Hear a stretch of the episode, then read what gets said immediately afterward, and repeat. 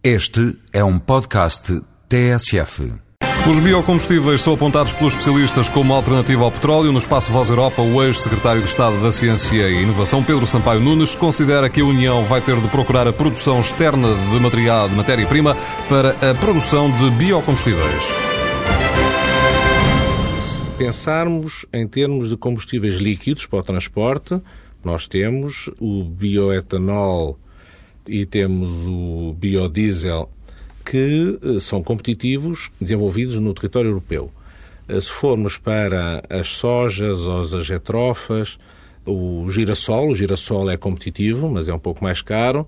A jatrofa há pouca experiência ainda e a soja, eu penso que há um potencial a explorar numa zona limitada do território europeu.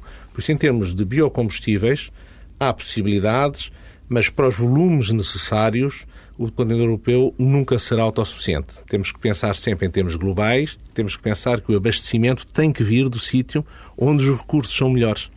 Em água, em terra e, sobretudo, em mão de obra, que é na África subsaariana.